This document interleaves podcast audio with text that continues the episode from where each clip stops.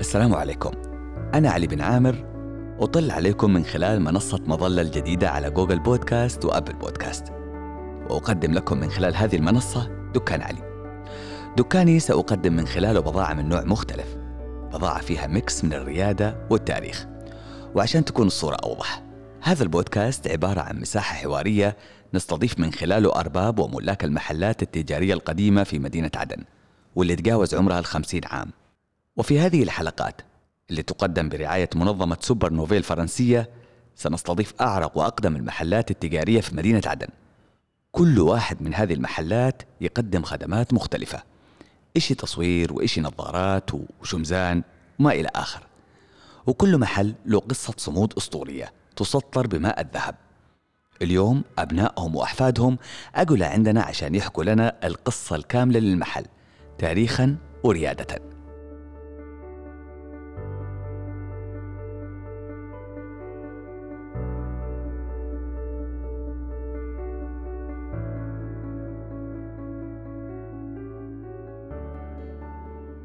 الحلقة الأولى بتكون عبارة عن تعريف بالمشروع نفسه وبمشروع مؤسسة مظلة الجديد الممول من منظمة سوبر نوفي بنفتح في الحلقة الأولى نقاش عن أبرز المعوقات اللي تواجه رواد الأعمال اليوم وأصحاب المشاريع الصغيرة. وعشان ما أطولش عليكم خلونا نبدأ النقاش.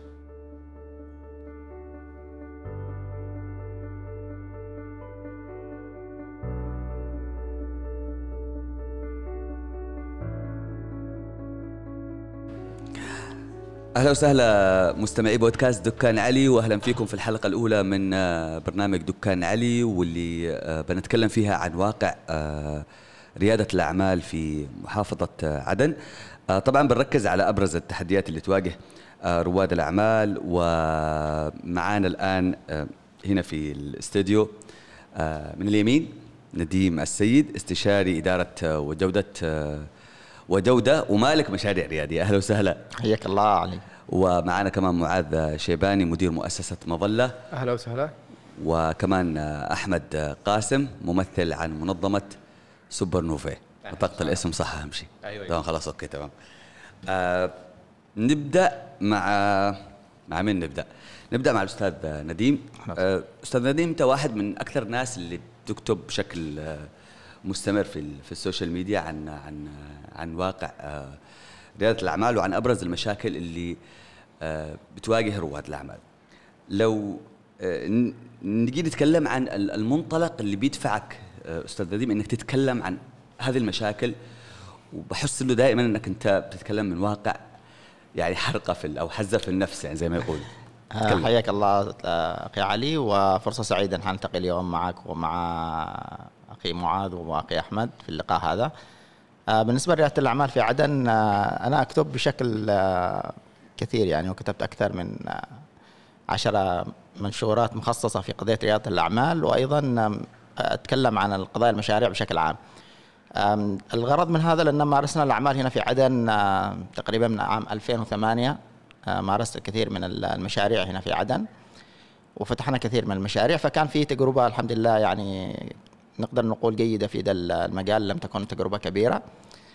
آه، أحب أنقل هذه التجربة للآخرين وأيضا لرؤية أنه كثير من الشباب والمشاكل الاقتصادية الموجودة هنا في البلد الشباب بعض الأحيان تشعر أنهم آه، تائهين عن كيف يفعل الحاجة هذه أو كيف يبدأ في هذا النمط. وأيضا في قصور كبير في بنقول في الشارع العدني بشكل عام أو حتى في عموم اليمن عن فهم قضية المشاريع وكيف تبدأ وأسباب نجاحها وفشلها و والأمور هذه كامل يعني هناك الكثير من الإحباطات خلينا نقول بعض الأحيان اللي تصيبها الشباب والمشكلة ليست في قضية الإحباط كونه سبب رئيسي إنما هو في عدم إدراكه لكثير من الأمور المتعلقة بريادة الأعمال. فالغرض بشكل بسيط ان أنا انقل هذه التجربة للآخرين. يعني من أجل ألا يقع في نفس الأخطاء ونبدأ مرة ثانية إنه كذا ف خلينا نشوف آه، معاذ طيب. وبقية الشباب. هو هو طبعا نديم الاهتمام يعني آه، اهتمامك بالتركيز على مشاكل لو مشاكل اللي بتواجه رواد الأعمال. غالبا هو ما بيقولوا آه، جاي من من منطلق شخصي. لكن كمؤسسة أو أو أو, أو كجهة ركزت واهتمت بهذا الجانب. أنا أعتقد إنه الموضوع في في عدن آه، يعني هذا آه مش ذاك اللي بالفعل. إحنا أنا قلت لك إنه في أسباب كثيرة في قضية الجهات و في الآن بوادر جيدة ربما تجربة معاذ والإخوان يشوفون عشان كذا عشان كذا أنا يعني نكشت الموضوع عشان أروح لعن معاذ. آه طيب. معاذ آه إحنا بنتكلم عن مؤسسة مظلة تقريبا هي المؤسسة الوحيدة اللي متخصصة في في مجال ريادة الأعمال. صحيح لي مركزة في هذا المجال بشكل كبير. مركزة في نعم. هذا الجانب. طيب اشتيك تكلمنا عن عن عن عن, عن دور المؤسسة في آه، حل المشاكل اللي كان بيتكلم عنها أستاذ نديم؟ نحن طبعا إلى حد الآن ما زلنا آه، مش في حل المشاكل ولكن نحتاج اولا إلى أن نحن نوصف المشاكل قبل حتى ما نحلها. طبعا زي ما قال نديم آه، عدن بتعاني من وجود فراغات كبيرة في مستوى الوعي المتعلق برياده الأعمال ومستوى إنه في فجوات كثيرة ما بين أصحاب المشاريع وما بين مصادر التمويل مثلا خلينا نقول بنوك أو مؤسسات تمويل صغيرة للمشاريع الصغيرة أو حتى اللي هو آه الناس اللي هم فاهمين بالبزنس وفاهمين بالأعمال والناس اللي عندهم خبرة. فدائما في فراغ ما بين هذه الفئات الثلاث. هذا هو هدف مظلة أصلا إنها تعمل جسور تربط ما بين خلينا نقول اللاعبين الفاعلين في موضوع ريادة الأعمال اللي موجودين في عدن سواء كأصحاب مشاريع كاستشاريين كموجهين أو مرشدين كجهات مسؤولة ك المؤسسات حتى اللي هي القطاع الخاص وإيش دورها فيما يتعلق بأثرها الاجتماعي أو ما يسمى بال social impact هذه فين دورها بالضبط فيما يتعلق بأصحاب المشاريع الصغيرة؟ نحن عارفين الوضع إنه خلال الحرب الماضية كان في توقف لموضوع مثلا الوظائف الحكومية الاقتصاد متأثر بشكل كبير. فالآن في حماس كبير للشباب بحيث إنهم يفتحوا مشاريع جديدة وينطلقوا لكن دائما آه، يكون صاحب المشروع عنده الجانب الفني اللي هو مثلا لو كان هو يعرف يطبخ مثلا شيء ممتاز okay هو ممتاز في هذا الجانب. لكن ماذا عن الجوانب الأخرى المتعلقة في العمل؟ من تسويق من إدارة لفريقك حتى ولو كان صغير من مسألة ضبط حساباتك المالية وكيف تتوسع وكيف تكبر. فالهدف من وجود مظلة أو خلينا نقول مهمة مظلة إنه تجمع كل هذه الأطراف مع بعض على أساس إن إحنا نخلق مساحات جديدة لأصحاب المشاريع يقدرون إنهم يلاقوا فرصة إنهم يتعرفوا على كل الجوانب المتعلقة في العمل تستمر مشاريعهم بشكل أفضل وهكذا. يمكن حتى دحين هذا البرنامج اللي هو دكان علي البودكاست اللي إحنا يعني فخورين إن إحنا نطلقه معك أستاذ علي بن عامر إنه نركز على قضية المشاريع. بس أنا بتناولها كذا بشكل سريع فيما يتعلق بدكان علي هدفنا في هذا البرنامج إن إحنا اولا بنستهدف أصحاب المشاريع الصغيرة بس من ناحية إيش؟ من ناحية إنهم يأخذوا الخبرة من مشاريع موجودة لها 80 أو 70 أو 50 سنة وما زالت إلى حد الآن موجودة. هذه المشاريع القديمة اللي موجودة في شوارع وفي حواري كريتر والشيخ والمنصورة والتواهي هذه المشاريع آه، مرت على كل أنواع خلينا نقول يعني التجارب والحقب العواصف الاقتصادية العواصف الاقتصادية والعواقب يعني على مستوى التقني على مستوى المنافسة على مستوى التغير حتى التجارة الدولية. أمور كثيرة جدا. بس اللي يميز هذه المشاريع أنها إلى حد هذه اللحظة موجودة. هذه المشاريع آه، محلاتها مفتوحة في الشوارع وهي جنب المشاريع الجديدة هذه اللي الآن تتأثر. لكن السؤال اللي نحب نحاول نطرحه في دكان علي إنه كيف قدرت هذه المشاريع أنها تستمر إلى هذه اللحظة؟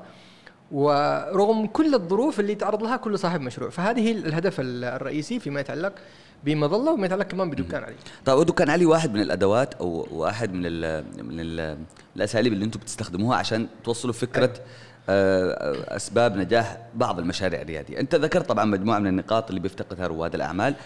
آه لكن هل تعتقد إنه الأداة الإعلامية اللي أنتم بتستخدموها أنتم في مؤسسة مظلة كافية أم إنه هناك وسائل أخرى ممكن يجاوب عنها الأستاذ أحمد؟ إذا كان في وسائل أخرى ممكن نحن نقدمها للشباب بخلاف اللي هي بخلاف الجانب الإعلامي أو التوعية الإعلامية. طبعا بالنسبة للموضوع حق الجوانب أو البرامج أو المشاريع اللي ممكن إحنا نعملها في عدن. سوبر نوفي دخلت أصلا الآن وتشي تسجل في عدن لهذا الغرض يعني مثلا زي دكان علي لما نتكلم عليه آه فرصة جميلة جدا إنه المانح الدولي يتعامل مع المؤسسات المحلية في اللي هو إيش؟ إن إحنا قدر الإمكان يعني نستهدف المشاكل الحقيقية في عدن ونحاول قدر الإمكان إحنا نساعد فيها.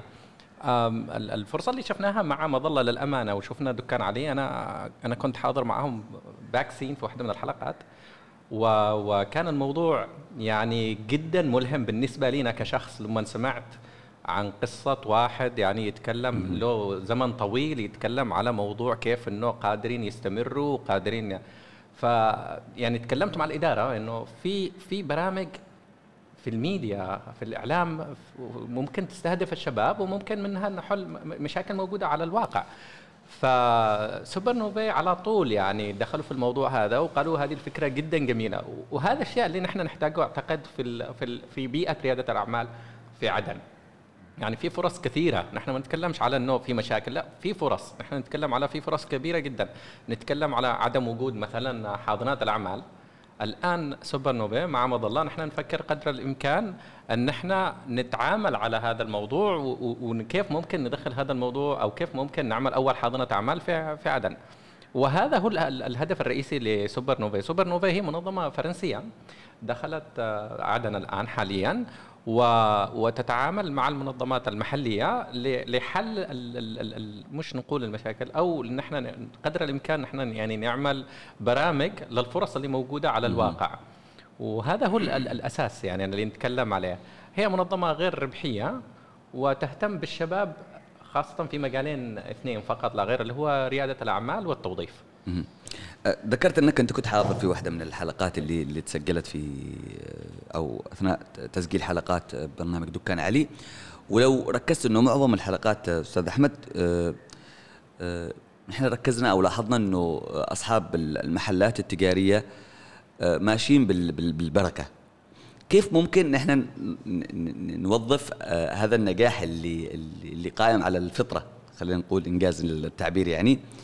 ونحاول نحن نوجه أصحاب المشاريع الصغيرة بانهم يمزجوا بين عصارة الخبرة اللي موجودة عند عند هذول الجيل الأول وما بين التجربة الحديثة. وهو هذا الغرض أصلا من وجود حاضنة أعمال. يعني إذا في في يعني مركز خاص بريادة الأعمال يعني الآن أنت تجيب الشباب تمام؟ وتجيب اللي هم عندهم الخبرة. ويكون في مكان أنا أنا كشاب كريادي أعمال فين بروح؟ يعني من فين بتعلم؟ عادة اللي يحصل إيش؟ بقرب من رأسي. يعني بدخل السوق وبسم الله وبدينا وخسرت آه، نجحت. يعني هي بالأخير خبرة شخصية. بس لما يكون في حاضنة أعمال أو مركز أعمال أنا أقدر أرجع له كشاب. حتى لو بديت أنا ما أتكلمش الآن إنه نعقد الموضوع. بس إذا في مكان أنا ممكن أدخل عليه ومن هناك أنا أبدأ ألتقي بالشباب اللي زيي. اللي ممكن يكونوا قد بدأوا قبلي بشوية يمكن سنة سنتين.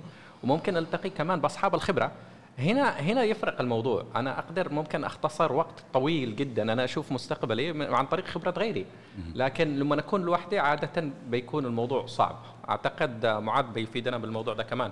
أيوه بكل تأكيد. طبعا الأستاذ نديم هو اولا اشتغل مع عشرات المشاريع موجودة على الأرض. ممكن يعزز الكلام اللي أنا بقوله أو يعني يأكده أو يعني يشوف إيش اللي يمكن نحن نسويه. أنا بوصف حاضنة الأعمال أقرب إلى العيادة. المشاريع مريضة وتحتاج إلى علاج تحتاج إلى دواء. أتخيل نفس التشبيه هذا بس فيما يتعلق إنه لو واحد كان فعلا مريض كإنسان وراح مرة يقرب يعني مش عارف من قدته قالت له شو هكذا ولا فهذه المشكلة الأساسية إنه في بعض الأحيان تتضاعف المشكلة بدل ما تنحل. وهذا يمكن أكثر المشاكل اللي يواجهها الناس اللي بيشتغلوا مع أصحاب مشاريع على الأرض اللي هو التخبط أو إنه في بعض الأحيان يستمروا في الخطأ على أساس إنه ممكن المشكلة هذه بتنحل من نفسه. كيف؟ أنا مش عارف. إنما في بعض الأحيان يكون في مشروع. أحيانا تكون كل مؤشرات المشروع حتى في بعض الأحيان تؤدي إلى إنه المفترض إنه يتوقف أو المفترض إنه يعمل تغيير كبير. في الاتجاه اللي هو ماشي فيه لأنه ماشي على خطأ. ومع هكذا صاحب المشروع مش عارف مش عارف إنه هذا مؤشر. مش عارف إنه في آه، أمامه علم أحمر ضخم إحنا نقول يعني ريد فلاج هكذا. يعني ما معنى إنه لازم أنت الآن توقف تبدأ تنتبه لهذه الأمور. فبتكون حاضنه مظله عبارة عن كأنها عيادة صاحب المشروع لما يكون آه، يعني مريض يعرف يتوجه لما فين بالضبط. يعني زي بالضبط زي ما تروح لعند الطبيب وتسأله ويقول لك سوي واحد اثنين ثلاثة. هنا الخبراء اللي موجودين معانا الاستشاريين الموجهين وكمان البيئة نفسها لأنه البيئة كمان هي بتعمل على تشبيك ما بين أصحاب المشاريع المختلفة بحيث إنهم يتبادلوا الخبرات ما بينهم البين لأنهم موجودين في نفس السوق وفي نفس البيئة.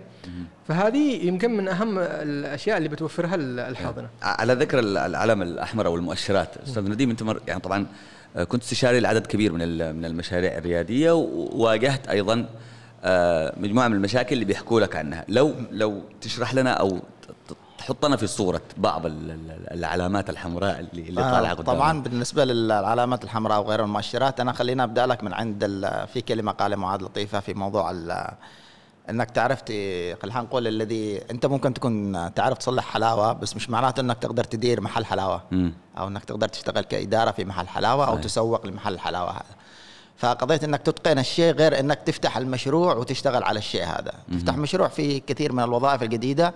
لو أنت مش ملم فيها بشكل جيد أنت هنا بت يعني بتوقع في مشكلة.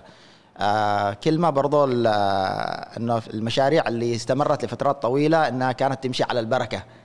بالفعل هي تمشي على البركة ويعني والبركة شيء لطيف وجميل ومهم إنه الإنسان كلهم الناس تمشي على البركة لكن الملاحظ على المشاريع القديمة آه البركة بالنسبة لهم هي مش فكرة البركة دي اللي بيقولوها للناس. لكن هو اعتقد التاجر القديم في هناك الكثير من ال- التجارب السابقة اللي خلته بيعمل وينتبه للخطوط الحمراء هذه. ويعرف كيف يتأقلم معها ويتموضع في وضع السوق الجديد فنحن يعني لو تاخذ أي أي مثال يعني من المشاريع القديمة اللي موجودة في عدن بتلاحظ أنها في فترة من الفترات المشروع هذا عمل أشياء ما كانش يعملها من قبل. لو تركز بتشوفها كذا يعني هذا فعلا اللي اللي لاحظناه مع أغلب الضيوف اللي طلعوا أيوة، معنا في بتلاحظ إنه- إنهم فعلا كانوا بيواكبوا آه، برغم إنهم في بعض الأحيان ما كانوش فاهمين الجزئية اللي هم بيواكبوها. أيوه. ومع ذلك كانوا منتبهين للجزئية. أي هي هذه البركة. البركة حلو. إنك بتركز أيوة. على بعض الأمور ما بتخليهاش تمر عليك بشكل عشوائي. حلو. يعني أنت بت بتنتبه إنه لا آه في الآن آه أجواء عندنا في مثلا حتى على المستوى البسيط عندك في في المنافسين الموجودين القريبين منك مثلا لنقول أو في الأشياء فأنت بتغير. بعضهم بيغير حتى المنتجات. زي ما يقولوا بتسوي فعل مش رد فعل يعني. أيوة. ما بتنتظرش انت الفعل عشان يكون في رد فعل. يعني بعض الأحيان آه، خلينا أقول لك من بعض التجارب مثلا إنه آه، في آه، تاجر من التجار هنا موجودين في عدن كان بيجيب بضاعة معينة مثلا في من الصين وكذا. لكن أول ما بدأت المشاكل والمنتجات حقه كان عليها يعني صعب دخولها للميناء فوجد فرصة لطيفة لبعض المنتجات الغذائية. والنصف الحاويه حقهم فاضية يعني مثلا. فجاب رغم إنه مش تخصصه المنتجات هذه. لكن مؤشر إنه في مؤشر ظهر عنده كمشكلة كبيرة دفعه إلى إنه مباشرة يروح يعمل الحاجة دي. هو قد يعملها ب على البركة زي ما نحن نقول. لكن هو فعلا يخطط وينفذ بشكل جيد ذهنيا. عشان هو يقدر يتجاوز الأمور هذا هذا فيما يتعلق بأصحاب ال- ال- المشاريع ال- ال- القديمة القديمة بالفعل. أيوة. لكن خلينا نتكلم عن أبرز ال- العلامات ال- ال- الحمراء اللي آه، بتواجه رواد المشاريع حاليا. مشاريع الآن حاليا آه، أول ما واحد بيبدا يفكر إنه بيفتح مشروع مثلا أول مشكلة بتواجهه أو حاجة بيقول لك أنا الآن بروح أشتري إيجار الإيجارات آه، بالريال السعودي هو ولا بالدولار. آه، خاصة لو بيدخل مثلا آه، في مكان سوق بيقول له يلا نشتري نقل قدم بدفع نحن كم مليون. طيب ما هو أصلا يعني كله بكل المشروع الذي عنده تكلفته كلها أو رأس ماله. بقيمة نقل القدم. لا يا ريت بقيمة نقل القدم. ما بيتجاوز يعني إيجار ستة أشهر أصلا. يعني تمام؟ وبعدين يا سندي هذا مصطلح نقل القدم هذا أنا يعني مش عارف حتى إيش التوصيف حقه. يعني إيش إيش معناته أساسا نقل هو القدم ترجمه من جوجل. شكله كده في حاجة زي كده بعدين حصل طلعت نقل قدم. بالفعل هو شيء موجود للأسف. يعني هو دخيل بالنسبة لنا على السوق المحلية عندنا اليمنية لكن صار آه، ثقافة سوقية والناس بتتعامل فيه خاصة في المراكز والمناطق الحيوية. على العموم ال- صاحب المشروع الصغير هو بيفكر بأنه يفعل الحاجة هذه يفتح مشروع معين فقبل ما يفكر في قضية مصاريف التشغيل ومصاريف ال- تكاليف الإنتاج حقه أو عمليات البيع والشراء أو حتى المنتجات المباشرة في فوق راسه بيكون كثير من التكاليف هو يعني مش قادر عليها. ففكرة أنه وجود حاضنات أعمال موجودة بتسهل له ال- المكان اللي بيشتغل فيه أو اللي بينطلق منه بتوفر له آه، بتوفر له دعم في قضايا ال- الاستشارية في القضايا المالية في القضايا الإدارية في التنظيم الإداري. ده شيء رائع جدا. أنا واحدة من المنشورات اللي كتبتها كتبت منشور سميته إفشل سريعا. أظنه كان واحد من أشهر أنت لازم منشوراتك تتحول لبودكاست أيوه ضروري. اسمه إفشل سريعا. ليش نحن نقول إفشل سريعا؟ لأنه من كثر المشاكل اللي أنت بتواجهها في العمل أنت okay أول مشروع بتصلحها بتفشل ثاني مشروع بتصلحها بتفشل. ده طبيعي طبيعة الأعمال إنك بتواجه أعمال وبتفشل ومرة ثانية وبتقوم بتنجح لكن لو في حاضنة أعمال وفي أشياء يعني خلينا نقول بدل بدل ما تفشل 30 مرة ها أو 20 مرة أنت ممكن تفشل مرة مرتين. ما في support الآن كبير بيتجاوز عليك مثل ما قال الاستاذ أحمد بيتجاوز عليك كثير من من الأخطاء اللي أنت ما كنتش بترتكبها يعني. حلو. فهنا بتمشي. في في في نقطة مهمة طبعا يعني آه السؤال موجه لأحمد أو أو معاذ. يعني أصحاب المنظمات أو أصحاب المؤسسات يعني أنا أعتقد لسان حال آه أصحاب رواد المشاريع الصغيرة يعني أو الرسالة اللي بيقولوها لكم دائما إنه أنتم تتكلموا كثير وإنه الواقع الاقتصادي أكبر من من من من من, من الأفكار أو المشاريع اللي أنتم آه، أو الاستشارات اللي أنتم بتقدموها. هو في معنا عملة من من منهارة في معنا مشاكل في معنا حرب في في في في أشياء كثيرة. وكل دي ابدا ما بتكونش حل آه يعني اللي أنتم بتقدموه قصده ما عمره بيكون حل بالنسبة للواقع الاقتصادي الصعب. كيف, طيب. كيف ممكن تردوا عليه؟ هذا الكلام نحن نأيده طبعا. يا سلام. لأنه حتى الدول ما بتقدرش إنها تحل المشاكل الاقتصادية اللي موجودة فيها. حلو. إنما أنت في بعض الأحيان يعني زي ما نقول نحن نكسر الجدار. أنا بأكد كلام الأستاذ نديم من ناحية إنه في حاجة بيسموها التكاليف الأولية الأولية أو ال initial cost للمشروع. الآن أصبحت مرتفعة جدا. اللي هي زي ما قال ضمن الإيجار. مثلا حتى لو واحد قدر يحصل على إيجار في جانب يعني خلينا نقول لك وحش اللي هو الكهرباء والمولد والديزل. وهذا اللي يمكن يمتص كل أرباحك مهما يعني كنت أنت حريص على أنك تنظم حساباتك وهكذا. فإيش اللي يصطلح الآن بالنسبة للمشاريع؟ عندهم مشكلتين. المشكلة الأولى هو إنه لما ترتفع اللي هي تكلفة آه، المشروع الأولي يا إما يدخل على ديون تمام؟ وهذه طبعا اول أول واحدة من من الأخطاء اللي ممكن تكون موجودة في المشروع. وخصوصا إنه ما يكونش دارس المشروع بشكل جدي يعني مثلا عمل دراسة قدوه وهكذا بحيث إنه يعرف هل فعلا بيقدر يسترجع هذه الديون أو لا. والنقطة الثانية إنه يبدأ يفكر بشركاء.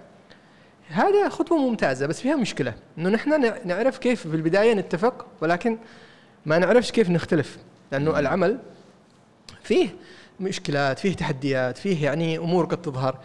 فتلاحظ دائما إنه أنا يمكن أكثر الأبرز المشاكل اللي لاحظتها في عدن إنه لما يدخلوا اثنين أصدقاء أو أصحاب أو معرفة هكذا في شراكة دائما تنتهي بكارثة. لأنه إحنا نقول ما فيش حاجة حتسمى مثلا في العقد أو في الاتفاق أساسا ما عقد.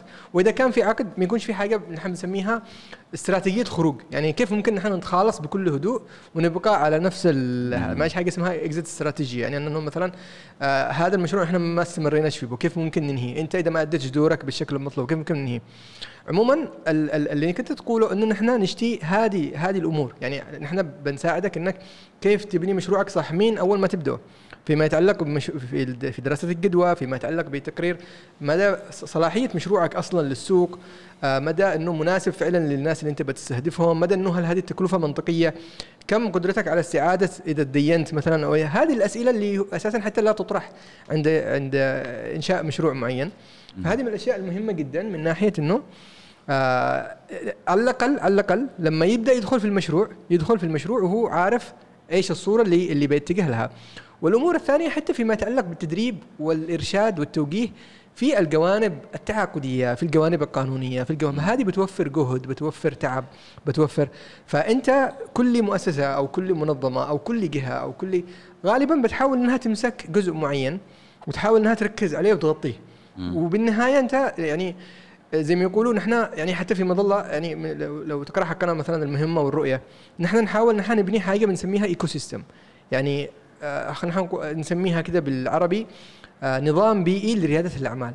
هذا النظام البيئي مكوناته كثيرة. يعني تتجاوز أي فرد وتتجاوز أي مؤسسة.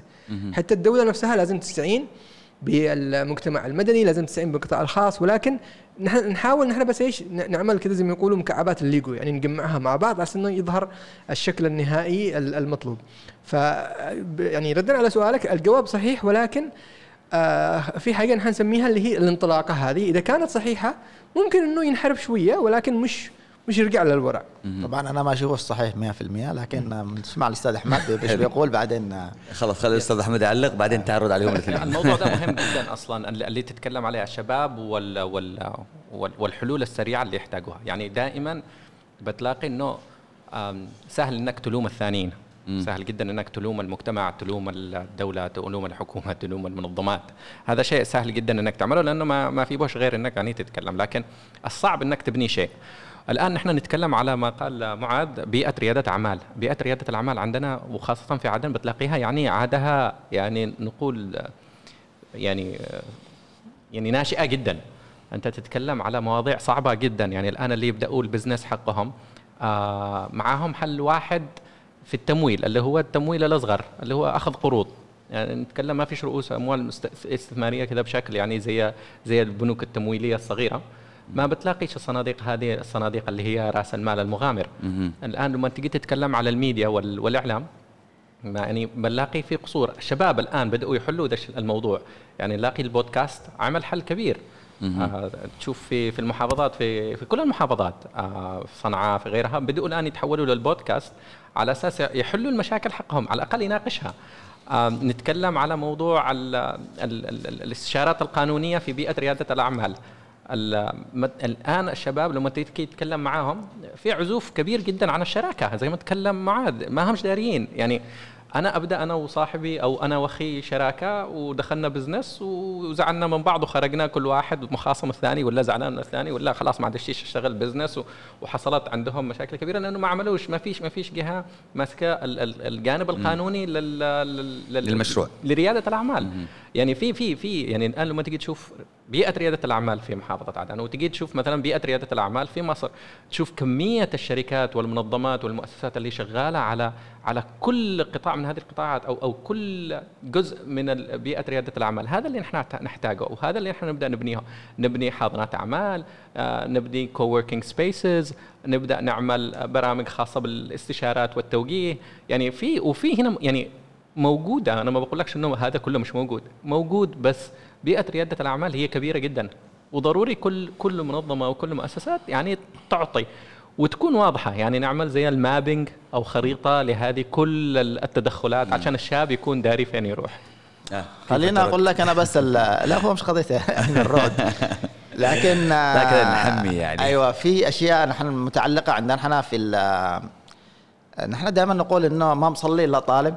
مغفرة. مغفرة حلو. آه أنت بتشتغل بتفتح عمل مشان إيش؟ فلوس. فلوس عشان تربح. في عند كثير من الشباب في مشكلة عندهم في فهم العمل يعني أنت بتربح كيف؟ فهو بيخلط ما بين الشغف اللي عنده والهواية اللي عنده والحاجة اللي بتجيب له فلوس. فهو يشتي يجمع كل الأشياء في نفس اللحظة في نفس الوقت. يعني هو يشتي ينفذ هوايته ويشتي يتبع شغفه وفي نفس الوقت الحاجة دي تشتيها تجيب له فلوس. يعني الحاجة دي ما تنخلطش مع بعض يا جماعة الخير. أحيانا تكون في يعني فكرة ريادة الأعمال نفسها من مميزات مثلا رائد الأعمال إنه شخص يقتنص الفرص. صح ولا نحن لما نتكلم عن رائد الأعمال إنه شخص يقتنص الفرص. طيب ما أنت في قد تكون عندك أو أمامك أو في بيئتك أو بحافتك أو في الناس اللي تعرفهم في فرص ربح كبيرة جدا. وفي فرص شغل معاهم وعمل بيربحك مبالغ كبيرة. بس صاحبنا شغفه إنه آه يطلع مصور زي الأخ اللي ماسك الكاميرا. تمام؟ شغفه إنه يطلع مصور. وفي منافسة شديدة في التصوير. وهو عاده ما عندوش الآليات الاحترافية إنه يشتغل مصور.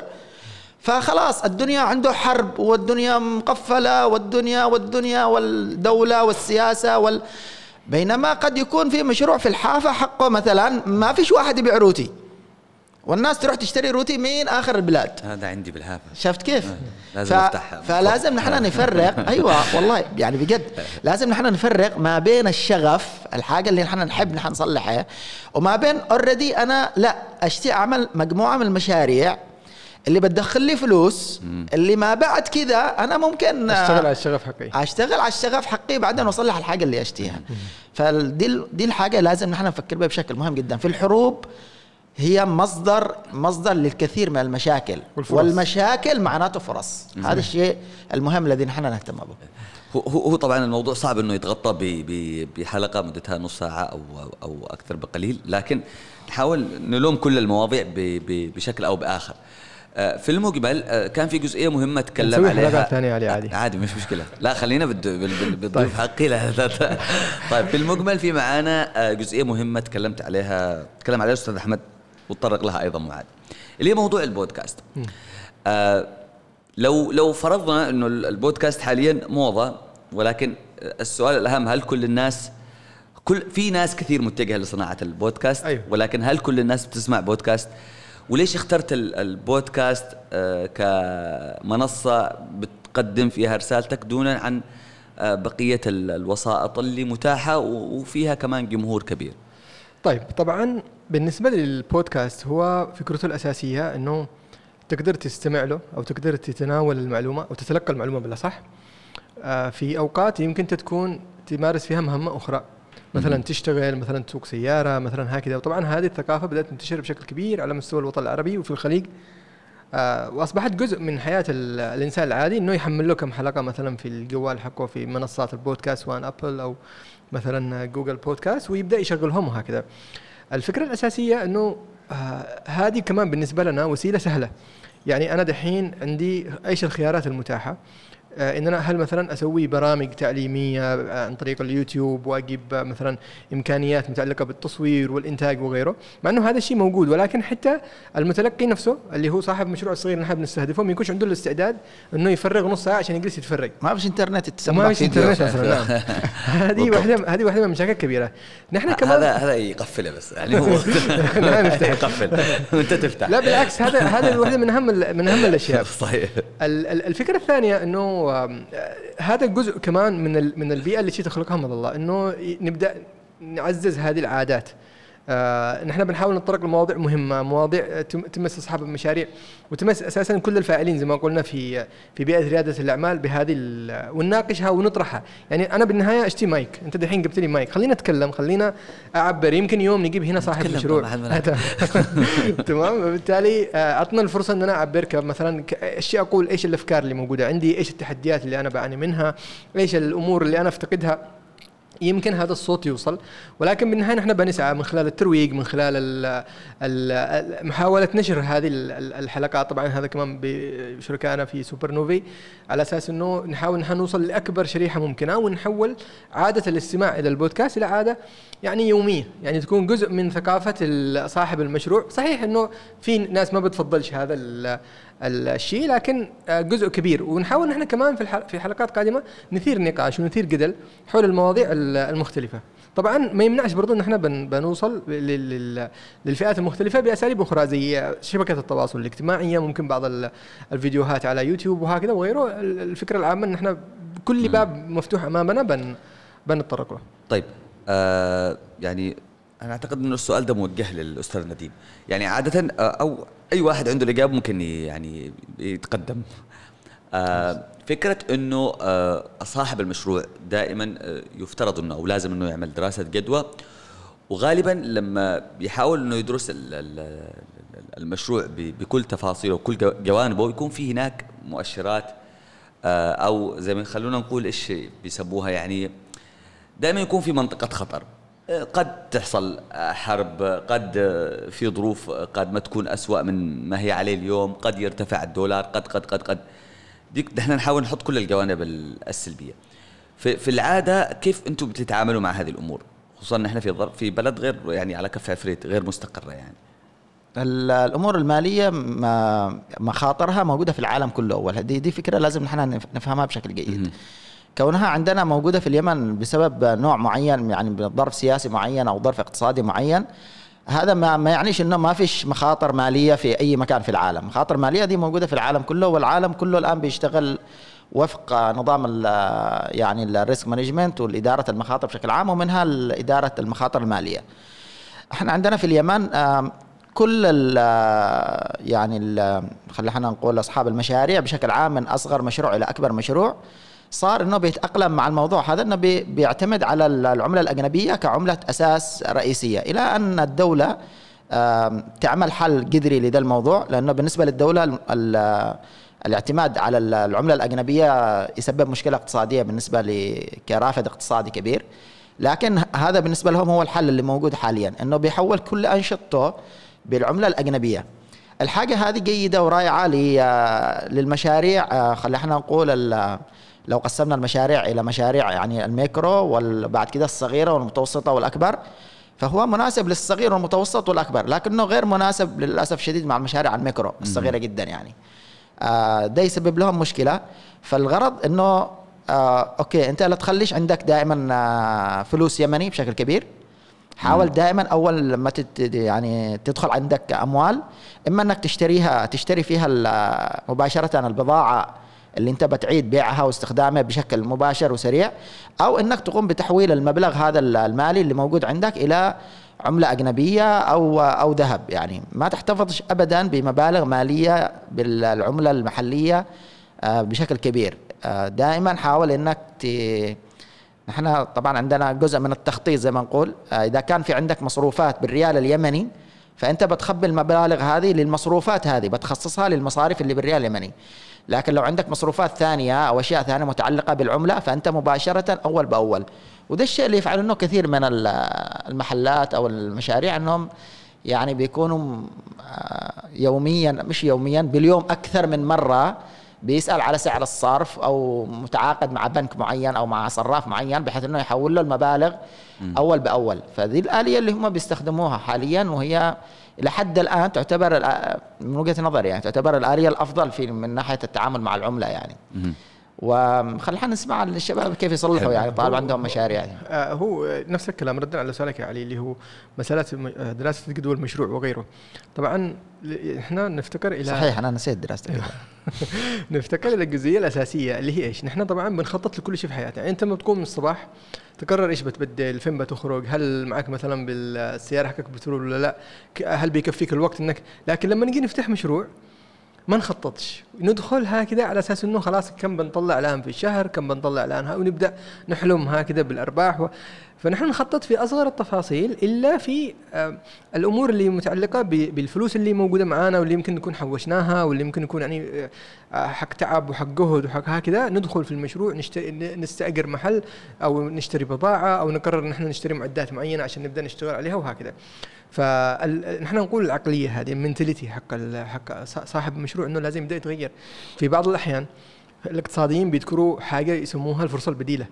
إنه إيش عرفك إنه هذا المشروع اللي أنت دحين مقرر وفرحان فيه هو أفضل مشروع؟ ممكن يكون في بنفس الأموال هذه توظفها في في مشروع آخر قد يحقق لك أف أو يعني جانب أفضل أو مخاطره أقل. فلما نحن نجي نسوي دراسة جدوى يعني يمكن هذا طبعا ينطبق على حجم المشروع مش كل المشاريع يمكن يكون في مشاريع صغيرة ما يحتاج هذا المجهود. لكن في مشاريع آه، صغرى أو آه، سوري متوسطة مثلا أو تمام؟ تبدأ تشوف إنه ماذا لو أنا ممكن إيش آه، أعيد توظيف هذا ماذا لو احتفظ بفلوسي؟ ما اسويش ال- المشروع هذا. وأنا طبعا مش مع هذه الفكرة بس أقول لك يعني بشكل عام. هذه الأسئلة اللي أنت كنت تخلي شجعني على ذا الشيء احتفظ بذهب احتفظ أيوة بذهب ممكن. في, يعني في بعض الأحيان ممكن يكون هذا هو افضل أفضل خيار. يعني مثلا إحنا مرينا على على فترة كانت ال- القذائف يعني فوق ريوسنا زي ما يقولوا يعني صواريخ حرب وهكذا ما مش مناسب مثلا في هذه المرحلة إيش اللي أنت المفروض إنك تقرره. عموما هذه هذه الفكرة العامة. الآن نحن ما ما بنجلس نحن نعطي لكل واحد اللي هو ها هذا المشروع تعال بنقول لك يصلح صح بس نحن نشتي نعطي ل- لأصحاب المشاريع الأدوات ال- عقلية التفكير. إنه هو بعدين يبدأ يقرر. أهم شيء هل هو هل هو عنده هذه الأداة؟ اللي يقدر بعدين على ضوءها إنه يقول أنا أيوه أو لا وأكيد قد هذا بيقولون السؤال انه الحاضنه فقط؟ هو أنا لو و- تسمح لي اللي أستاذ. علي آه، اشتي اوجه سؤال للاستاذ أحمد. آه، خاصة بالسوبر نوفي يعني. هل في له تجارب آه، خارجية في البلد يعني سمعنا عنها عن هذا؟ حلو. لو في عنده بعض التجارب اللي شافها أو كده وأنا أيضا بإذن الله تعالى نقول لكم تجربة سودانية في بالنسبة للمشاريع الصغيرة هذه كانت تجربة لطيفة جدا إن شاء الله. حاضنات يعني. آه كمشاريع حاضنات وكذا حلو. طيب آه بالنسبة ل Super-Novae هي موجودة كمان في ليبيا. وهم عاملين برضه واحدة من ال- اللي عاملينها اللي هي حاضنة أعمال. دولة معصودة زينا بالضبط, بالضبط. ال- ال- نفس شوف التجربة. شوف شوف ريادة الأعمال في منظمة Super-Novae يعني أنت تدخل يعني البيئة الصعبه وتحاول قدر الإمكان إنك يعني تخرج بأفضل نتائج للشباب.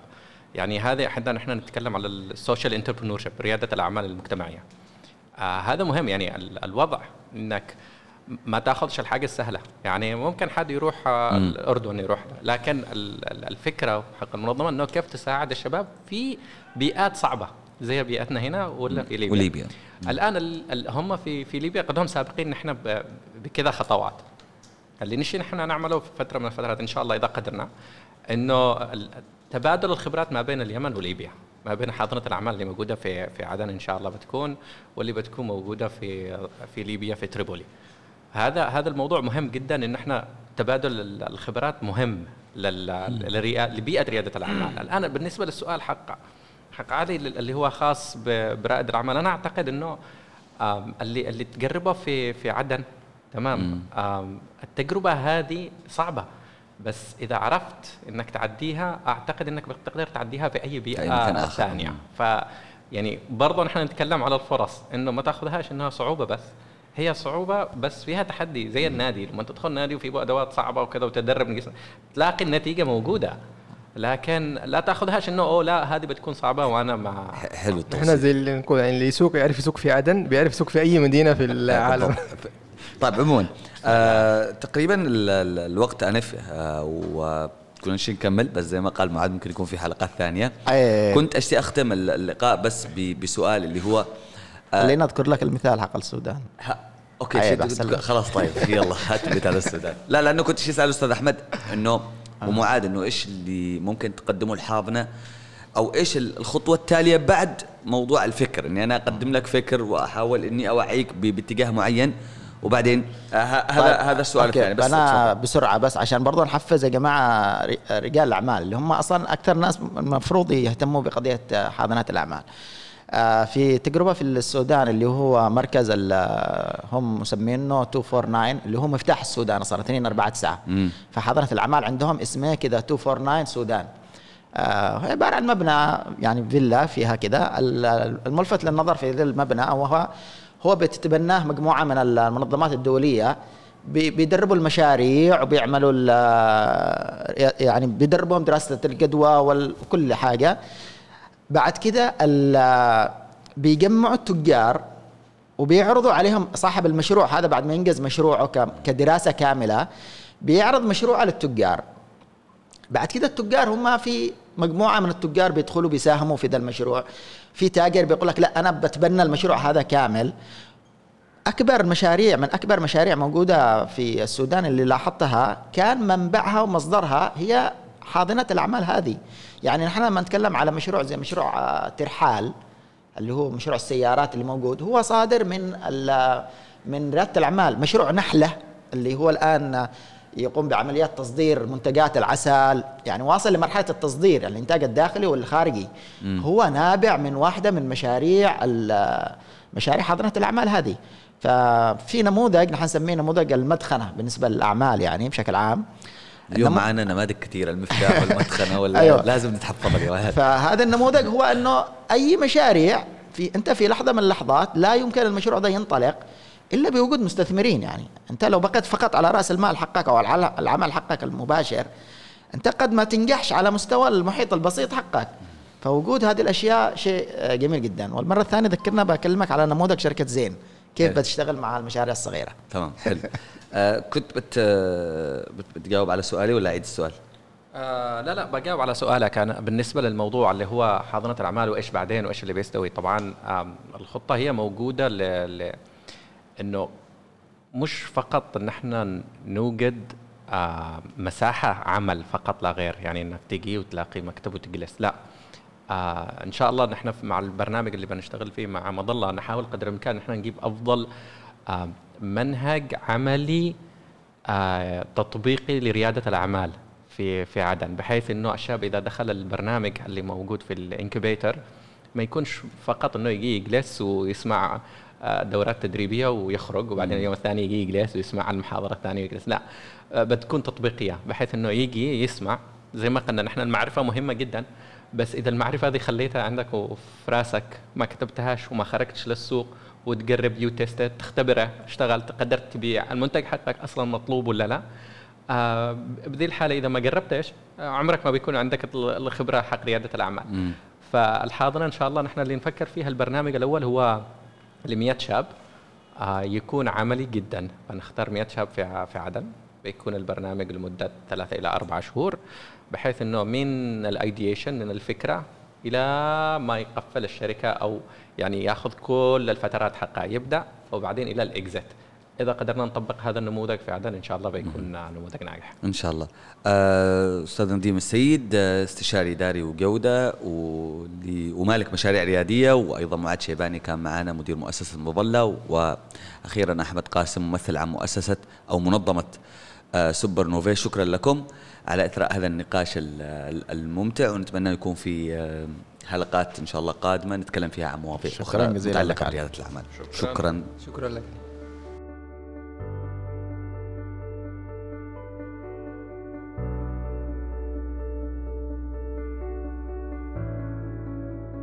شكرا للمتابعة. انتظرونا الأسبوع القادم مع ضيفنا الأول. أنا علي بن عامر كنتم في دكان دكان علي. واللي أقدم لكم من خلال منصة مظلة بودكاست برعاية من منظمة سوبر نوفي الفرنسية. إلى اللقاء.